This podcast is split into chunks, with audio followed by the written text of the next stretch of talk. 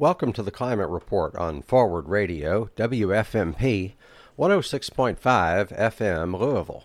This is Hart Hagen, your host, and we are on episode number 220. Today's topic is Bernie Sanders' Green New Deal, Part 21. The Climate Report is a daily radio show and podcast that asks the question WTF?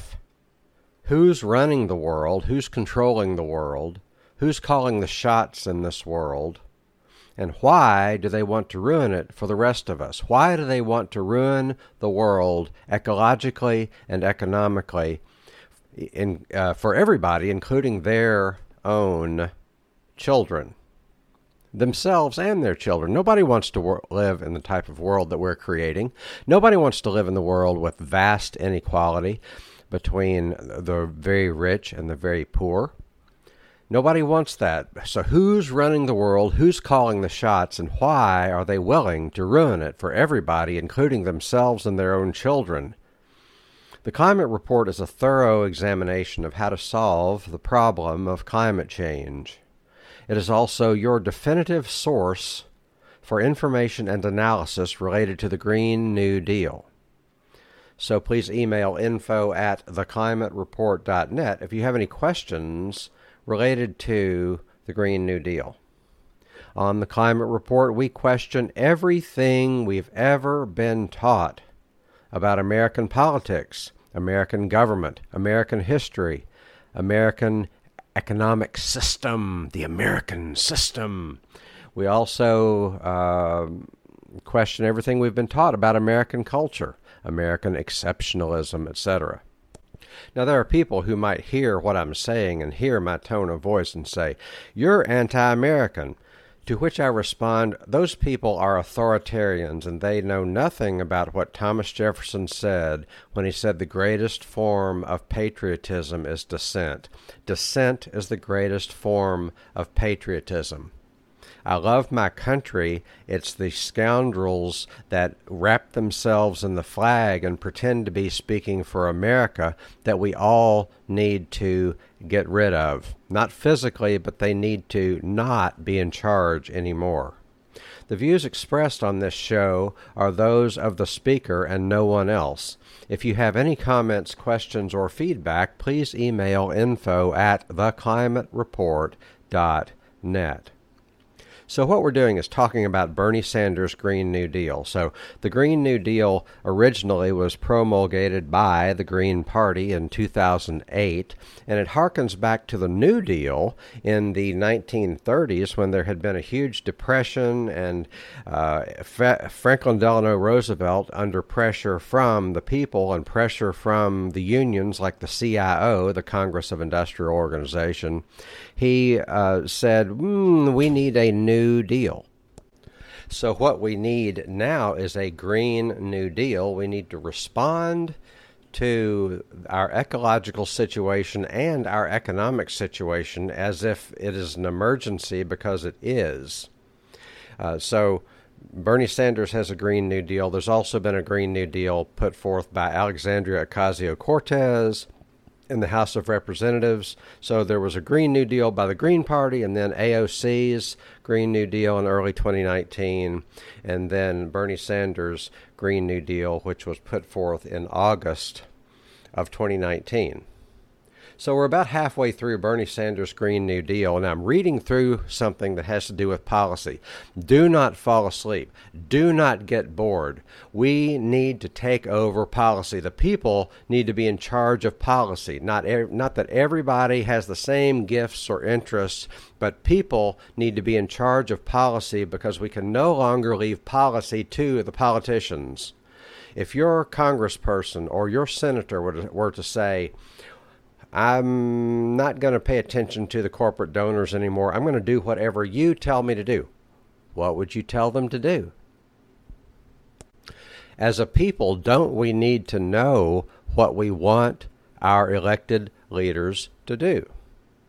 In order to know what we want our elected leaders to do, we need to study policy. We also need to know that the majority of people are on the side of, of a progressive agenda. There's a supermajority of people in favor of a progressive agenda.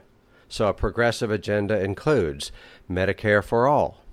It includes end mass incarceration, end the prison industrial complex, end the slave labor that goes on in our prisons. It, the, uh, there's a supermajority in favor of a Green New Deal. There's a supermajority that wants the government to address uh, climate change. There's a supermajority that says war should be a last resort instead of what it actually is. It is a first resort.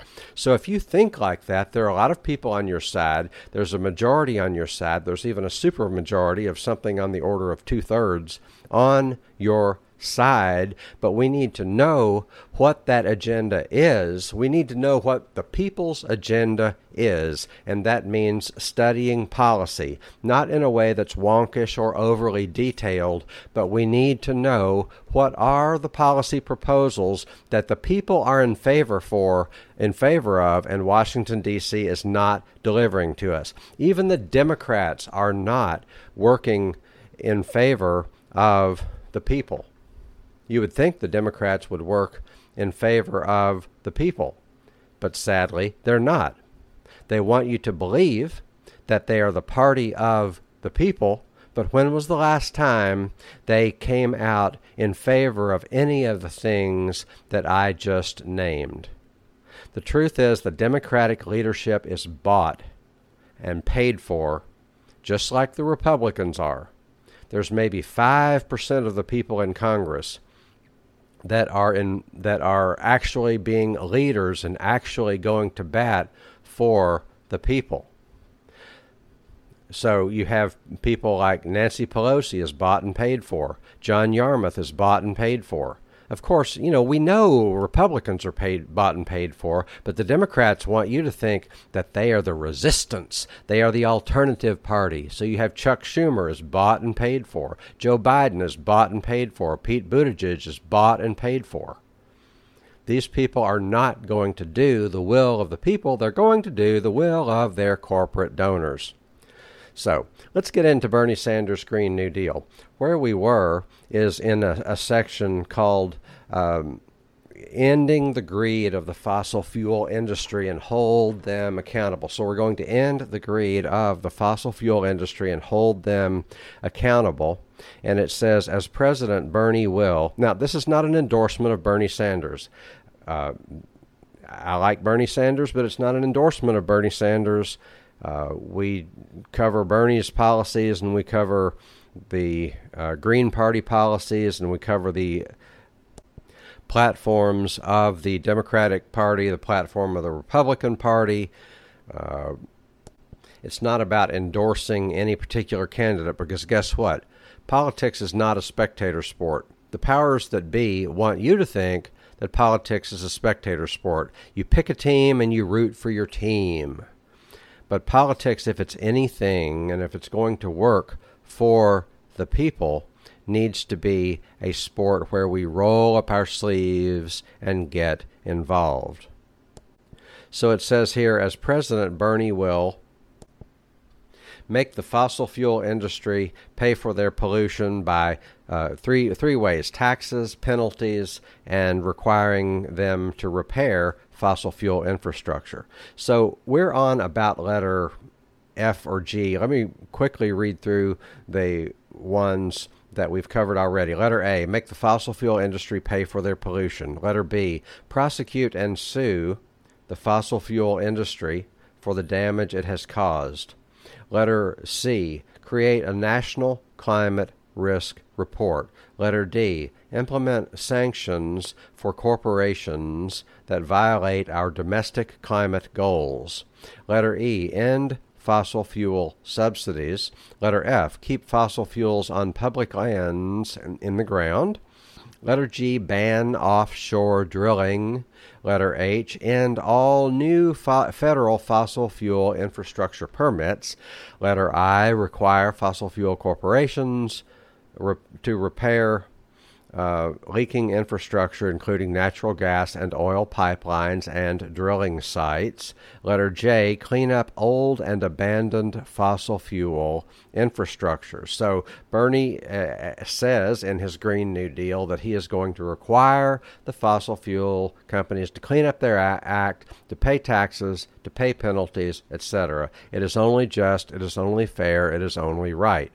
Here's why? Because the fossil fuel companies, according to the Off Fossil Fuel Act by Tulsi Gabbard, the uh, top five oil companies have collectively made $1 trillion of profits in the last 10 years.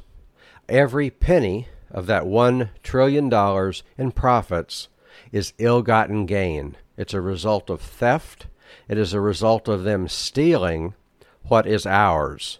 What we should be entitled to is a future. The oil companies are in the process of stealing our future. Every penny of profit they make while stealing our future is not theirs to keep, it is ours to take back. So let's move on through this. Letter K L M N O P Q. Uh, letter K, we're going to ban fracking and mountaintop removal coal mining. Now, fracking is called is short for hydraulic fracturing. It's where they pump a lot of water into the ground, pump water that we don't have, pump it into the ground, create a little explosion, and that releases natural gas and oil, and then they suck it out of the ground. Fracking is hugely damaging. It should be banned worldwide it, it, some counties and some states in the United States have banned fracking. Some countries in the world have banned fracking. It should be banned worldwide. And Bernie is saying we're going to ban fracking. It's it now, and when companies frack, they are stealing from us we have to understand that when they make profits, they are those profits are a result of theft theft of our clean water, theft of our clean air, theft of our uh, future because they're pouring all this carbon into the atmosphere, theft of the wildlife, the bees and butterflies that we depend upon for our very survival on this earth. Just because somebody makes a profit does not mean that profit was earned. Even if they worked hard at it, sometimes people work really hard at stealing and that's what's going on when uh, fossil fuel companies continue to do what they do. They must be shut down like yesterday. And we can get through this uh, if we have the some.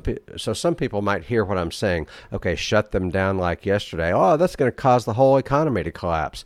Not if we do it in a way that's smart. We have the capability. We could have all of our electricity being taken care of through solar and wind, we could do that within three or four years if we set our minds to it. The question is whether we're going to set our minds to it. And the reason that we're not doing that is because the oil companies and the auto companies and the restaurant companies like McDonald's and, and the hardware stores like Home Depot are depending on this whole uh, rapacious economy. We need an economy that works for everybody, not just an economy that works for a privileged few. So we can make a quick transition to renewable energy, but we have to decide to. And you are not standing in the way. I am not standing in the way. The people that are standing in the way are the very few, very rich, very powerful, very privileged. That needs to change.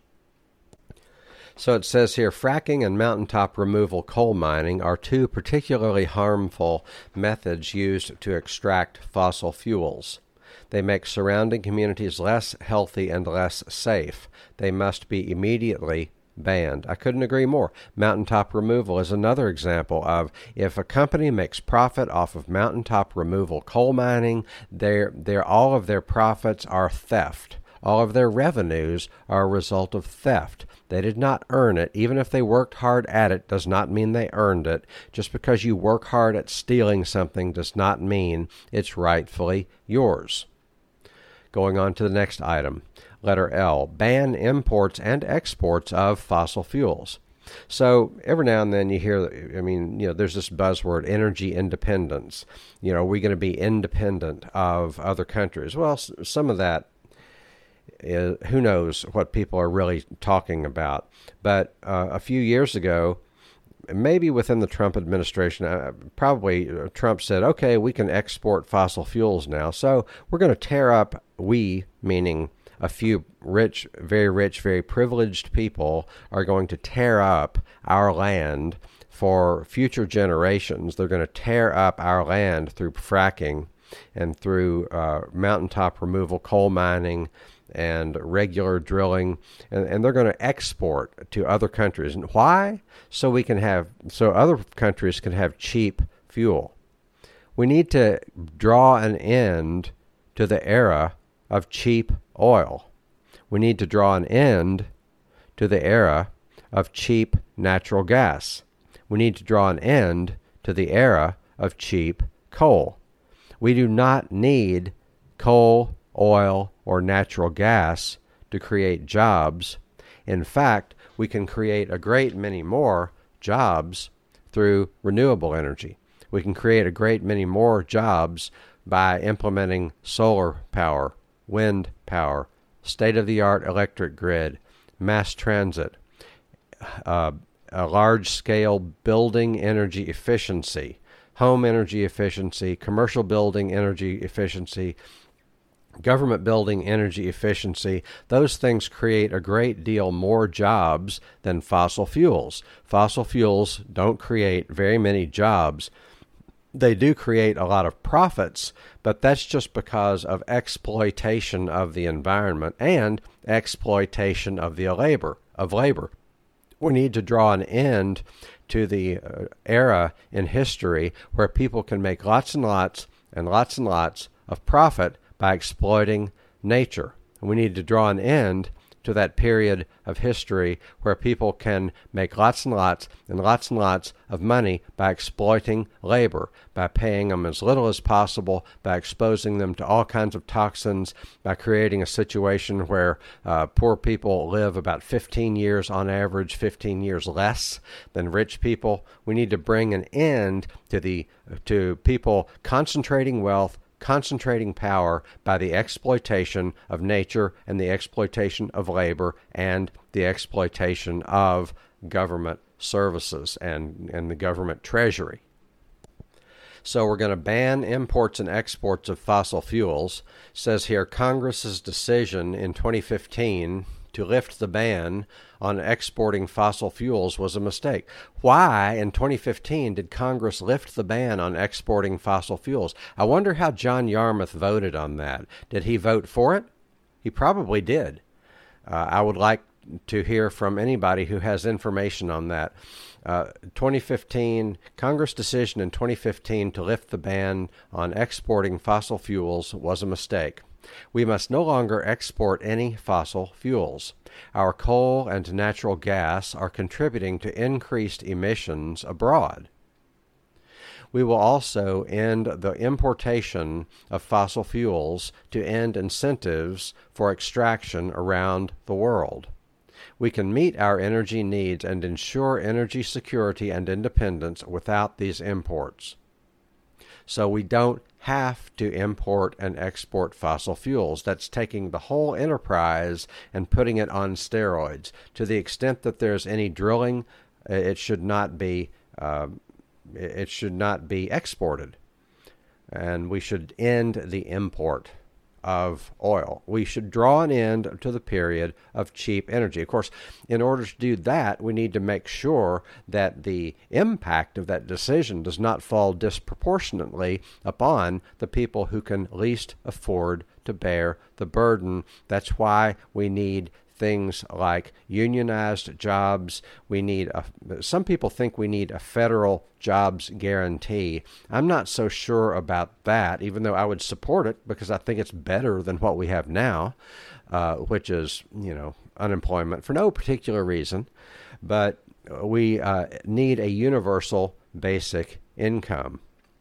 If we had a universal basic income, then it would be much less problematic to make policy changes that might have an impact. But if you're getting $1,000 a month or $30,000 a year just because you breathe air, that is a good thing. Believe me, that's a good thing. It's another conversation. No time to go into that. Universal basic income is a very good thing. It is also completely justified because we have a system that systematically takes money from the poor and gives it to the rich. We have a system that systematically takes money and opportunity from the middle class and gives it to the rich. That's how our system works. So it is it, it is good and right and justified and moral to give people a universal basic income that eliminates poverty. We need to freaking eliminate poverty. We have the wealth, we just don't have the will. Actually, we, you and I, have the will, but we've been led down the path by people who uh, have told us lies about how things really work. Let's go on to letter M. We're going to divest federal pensions from fossil fuels. So what do we mean by divestment? We mean not we mean selling off stocks if you happen to own fossil fuel stocks and you intentionally sell them off because they are fossil fuel stocks, then you are divesting from those stocks. And the same is true for any institution like a university or a government entity that might have those stocks in its pension fund so that it can, you know, fund people's pensions, etc. So it says here that we are going to divest federal pensions from fossil fuels. In other words, federal pensions will no longer own uh, shares of Shell or Chevron or ExxonMobil no more fossil fuel stocks. So it says federal employees' pensions are currently invested in fossil fuels. That puts their pensions at risk. The federal government must protect and grow those pensions by instead investing in the clean energy economy.